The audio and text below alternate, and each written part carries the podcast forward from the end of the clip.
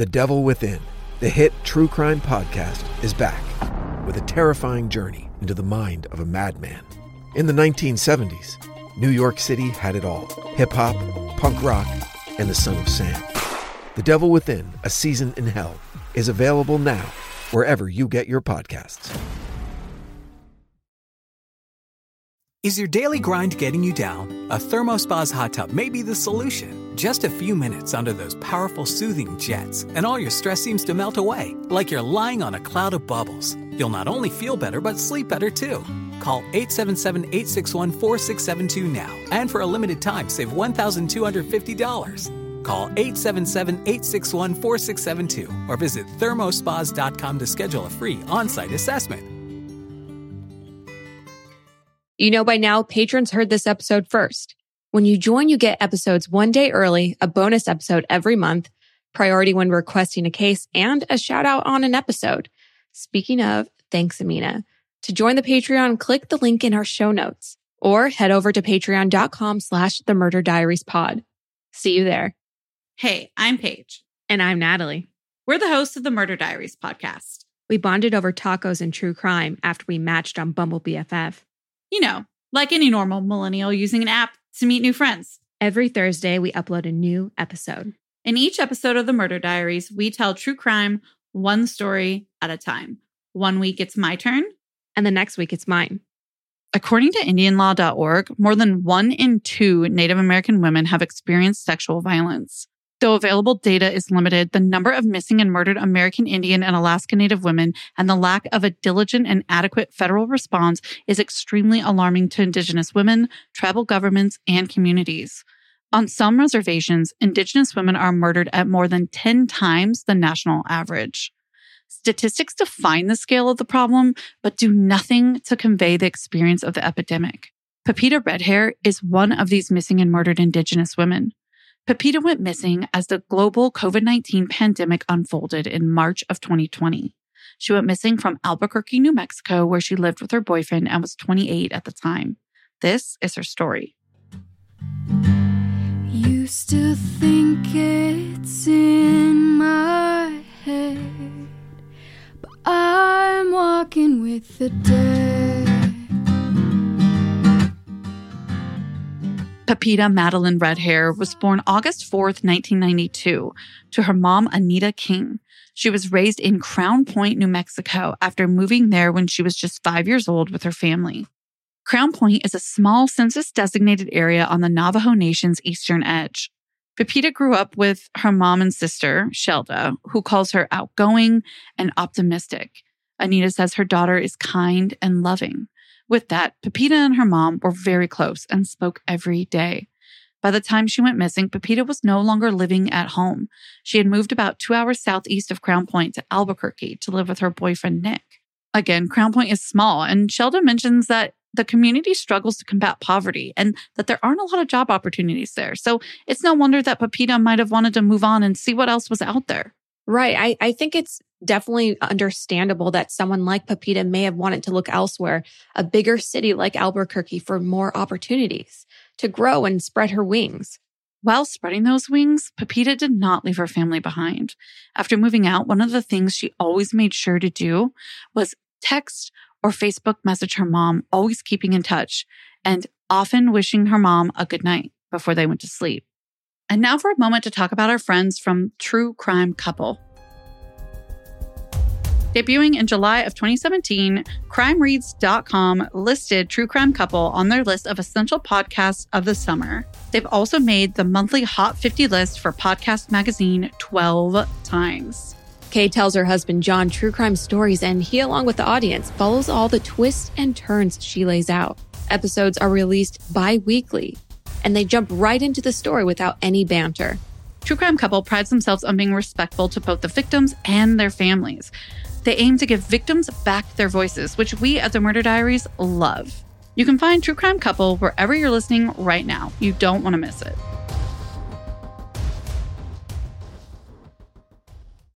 Is your daily grind getting you down? A ThermoSpas hot tub may be the solution. Just a few minutes under those powerful soothing jets, and all your stress seems to melt away, like you're lying on a cloud of bubbles. You'll not only feel better, but sleep better too. Call 877 861 4672 now. And for a limited time, save $1,250. Call 877 861 4672 or visit thermospas.com to schedule a free on site assessment. Is your daily grind getting you down? A Thermospas hot tub may be the solution. Just a few minutes under those powerful soothing jets, and all your stress seems to melt away, like you're lying on a cloud of bubbles. You'll not only feel better, but sleep better too. Call 877 861 4672 now, and for a limited time, save $1,250. Call 877 861 4672 or visit thermospas.com to schedule a free on site assessment. Sister Shelda says she always talked about how she wanted to make a name for herself. Pepita was determined to leave home and get a career. Pepita was a bit of an adventure seeker and she never sat still.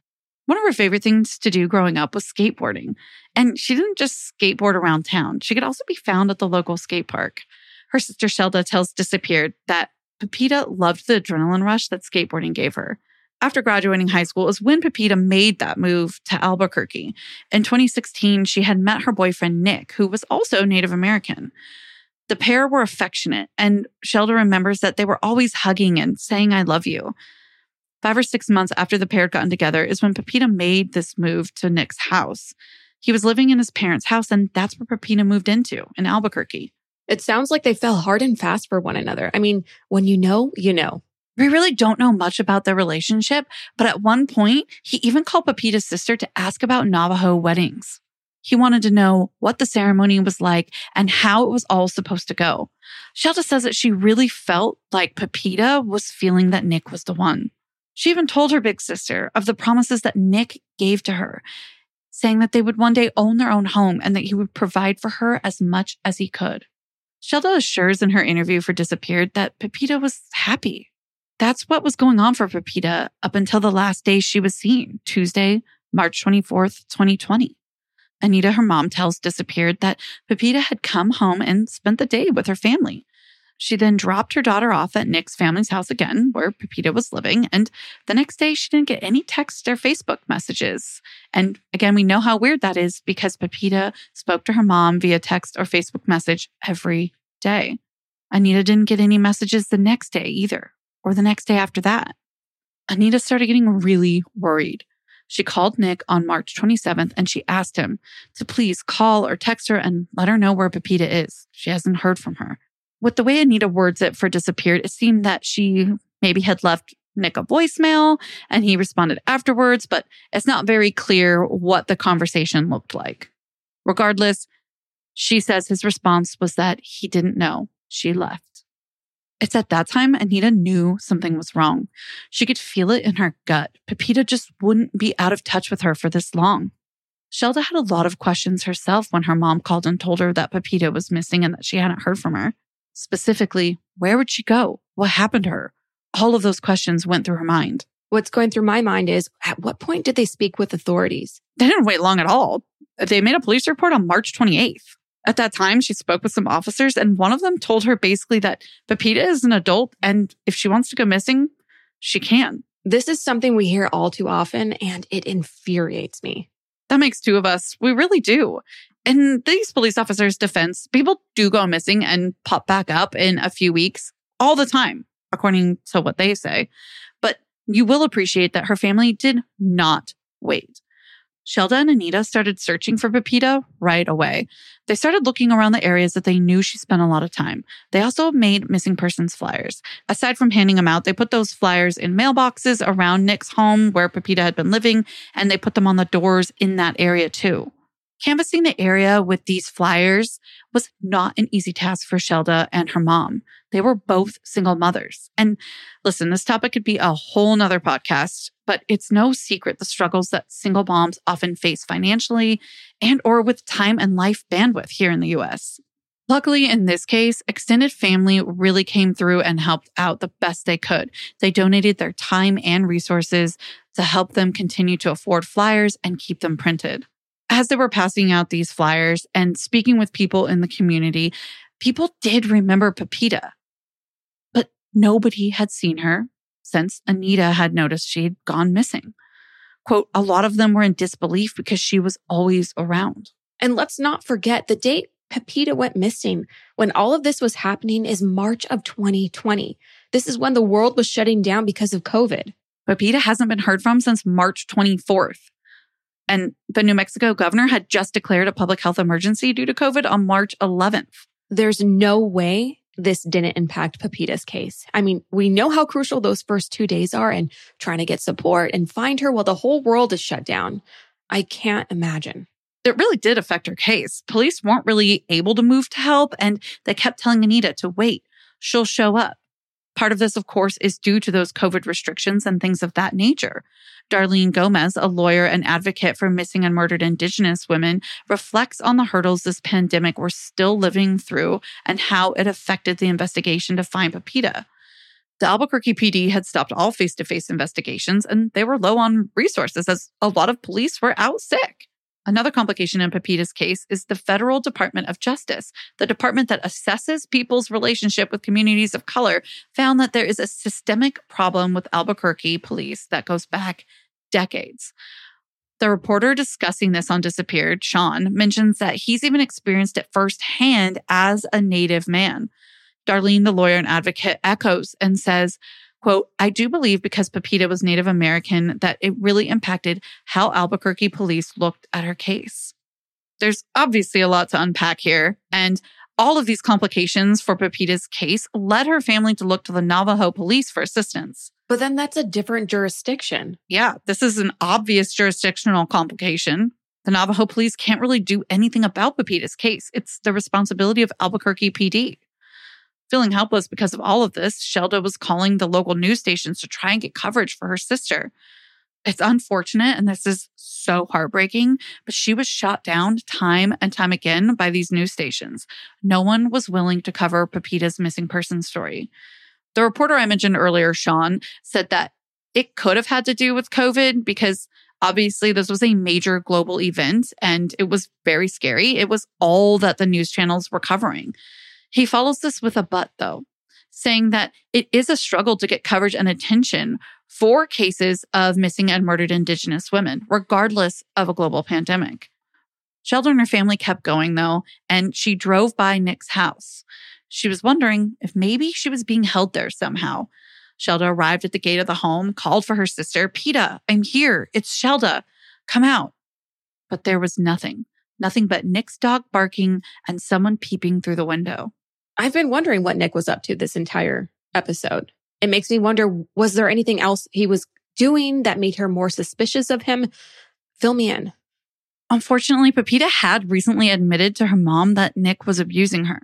The way it's explained on Disappeared is that Pepita had explained to her family that allegedly Nick had been getting out of control with drinking and, again, had been getting abusive.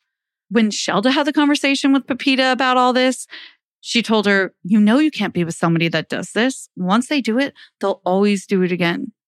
Anita encouraged Pepita to move back home with her, and Pepita did end up spending some time at home, but ultimately she went back to Nick's house. That's what takes us to March 24th, 2020. It's not stated in black and white on Disappeared, but it's inferred that this is the date that Anita dropped her back off after she had been spending time at home away from Nick due to this abuse. As Pepita exited her mom's car, the last time her mom ever saw her, she said, Mom, I love you. Take care of yourself. Drive home safe. It's pretty important to note here on Nick's side that he's never been convicted of any violent crimes. And this is according to Darlene, the lawyer and advocate. She explains, though, that there were multiple calls related to domestic violence to his home, though. These domestic violence related calls that are, documented do, of course, worry Pepita's family because remember, she had just returned back home to him after leaving because of this abuse. One of the calls that Darlene points out was from Nick on 2 6 2020, not long before Pepita had gone missing. There are also medical records that Darlene has that show on 2 10 2020, Pepita was hospitalized. And despite much redaction in that document, we can see that one of the reasons listed under reason for visit is, quote, assault victim. This is clearly documenting a violent history, and Shelda wishes that Nick had been questioned more thoroughly and that a walkthrough of his house had been done. According to Cinemaholic, on April 19th, 2020, Nicholas filed a missing person report of for Pepita on his own. He told police that on March 26, 2020, the two of them had gone for a drink, but later they had an argument. At that point, Nicholas claimed that Pepita had left, and the following day, he says he got a text that said she was with a guy that we'll call L. The same reporter I mentioned earlier, Sean, said that police told him they did interview Nick once and he's not a suspect. Darlene expands on this, saying that the Albuquerque police say they do not believe Nick is involved in any type of foul play and that they have done everything possible to properly investigate. So they're going to continue to leave it as a missing persons case. If what they have to say is true about Nick not being involved, what about the guy that she was with, according to Nick? L. Did they look into him? Sean and Darlene were wondering that same thing, and Sean asked police if they had looked into him. He got no response. Darlene says it's my belief that they did not look into L's Facebook account, cell phone records. So I do not believe that we're able to determine if she was indeed with L. So basically, they don't even know if she was ever with him. According to Darlene, Pepita's family wasn't contacted at all, according to her, during this period of time, and there wasn't any progress on her case, no warrants or anything like that. Darlene says, quote, I believe that this case sat basically unlooked at. Shelda and her mom had to keep putting in the work on their own and search for Pepita. This is when Shelda tells her mom to put L's name out on Facebook, stating it's who Nick says that Pepita was last with. They had no clue who L was, but they hoped somebody else might. They got more than what they were looking for in July of 2020. L reached out to them himself. He says, Hey, look, I knew Pepita, but I'm not involved in her disappearance. I don't know where she is. The last time I saw her was March 10th. That's two weeks before she went missing. On that day, Pepita had brought him a cupcake to celebrate his birthday. L says that when she gave him the cupcake, she was with Nick, and Nick was upset that she was giving L a cupcake. That caused an argument, and L alleges that he saw Nick strike Pepita. Okay, but did he do anything to help Pepita? No, he left. He says that he didn't want to cause any more problems. This is all according to Shelda. Now, listen, that doesn't mean he didn't try to do anything beforehand, but yeah, Shelda says that L told her he just left. So he witnessed this alleged abuse and police haven't spoken to him. Darlene says that it's her understanding that contact had never been made with L. Unfortunately, he's deceased now. Wow. With L gone, so are any of the answers he may or may not have had. The next thing I want to tell you about with this case is a phone call that Anita got from a young woman who said Pepita was at City Park. Okay, but was there any other information she gave? Like, did she say who Pepita was with, what she was wearing, how she looked? I'm asking if she said anything else. No, that was it. Just that she was at City Park. As you can imagine, the adrenaline was pumping. Shelda got in her car and raced to this park as quickly as she could. She was excited that maybe Pepita had finally been found, but she didn't know what she was going to get into. When she got to the park, she ran to the only people she could see it was a couple at a park. They were drinking and they had their back to where Shelda was coming from. She ran and yelled for her sister, Peta, Peta. But as she was calling out like that, she got no response. And as she neared, she realized it wasn't Pepita. She approached the couple and showed them the missing flyer, though, and they hadn't seen or known her. Even though she didn't find Pepita at that park, she didn't give up though. She turned to Google for help and she Googled City Park just so that she could see if anything else was labeled or referred to as City Park in Albuquerque. What came up on Google Maps was a tag for City Park right on top of the Wood Springs Suites. You can still see this tag if you use Google or Google Maps and type in City Park Albuquerque. When Shelda saw this tag, she immediately headed to the hotel and she noticed three men with walkie talkies kind of surveilling the comings and goings of the parking lot. She also noticed a row of vans with blacked out windows and license plates from different US states. This really made her afraid that her sister may have been trafficked if this hotel was the city park referred to by the woman that called. Regardless if it was, they didn't end up finding Pepita there. Another call came in soon after stating that they saw Pepita by a grocery store on Juan Tabo Boulevard. And again, Shelda dropped everything and headed over to the area. This time, she sees the woman they were referring to, and it looked just like Pepita. She parked at the Rodeway Inn nearby and ran after the woman on foot, yelling, Pepita, hey, stop. The woman turned around And Shelda says it was a quote, spit image of Pepita, but taller with longer hair. She told the woman, Oh my God, you look like my sister. The woman let her know. Look, a lot of people have been telling me that, and they've even been approaching me. Shelda believes this may be the girl or woman people had been seeing when they were calling in sightings of Pepita, who has been missing for going on two and a half years now. In those two and a half years, her family has been able to gather her things from Nick's house, and the district attorney from Bernalillo County in New Mexico, Raul Torrez, has taken Pepita's case. And this is great because now there are two investigators assigned to work her case. Darlene, again, the lawyer and advocate, explained that those investigators have been able to get warrants for, quote, electronic media and telephones. They've also been speaking with the FBI and checking out places Pepita used to spend time. Another amazing thing they've already been able to do is gotten DNA swabs in order to help create and identify Pepita's DNA makeup. It's great that they're doing all of this work now, finally, in Pepita's case. But as Shelda puts it, we don't know what shape she's in. We don't know if she's okay. We're looking for answers and we won't give up on her. We just want her home. In hopes that Pepita could hear her, Shelda said tearfully, I'm not giving up. I'm going to make sure either way you come home or we find out. We're going to find you one way or the other. If we have to wait forever, then we will.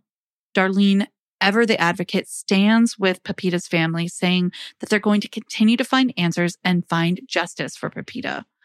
We're going to end by giving the vital information on Pepita. But before that, I want to remind you that you can help combat the violence that Indigenous women face every day, as Pepita has, by supporting the National Indigenous Women's Resource Center.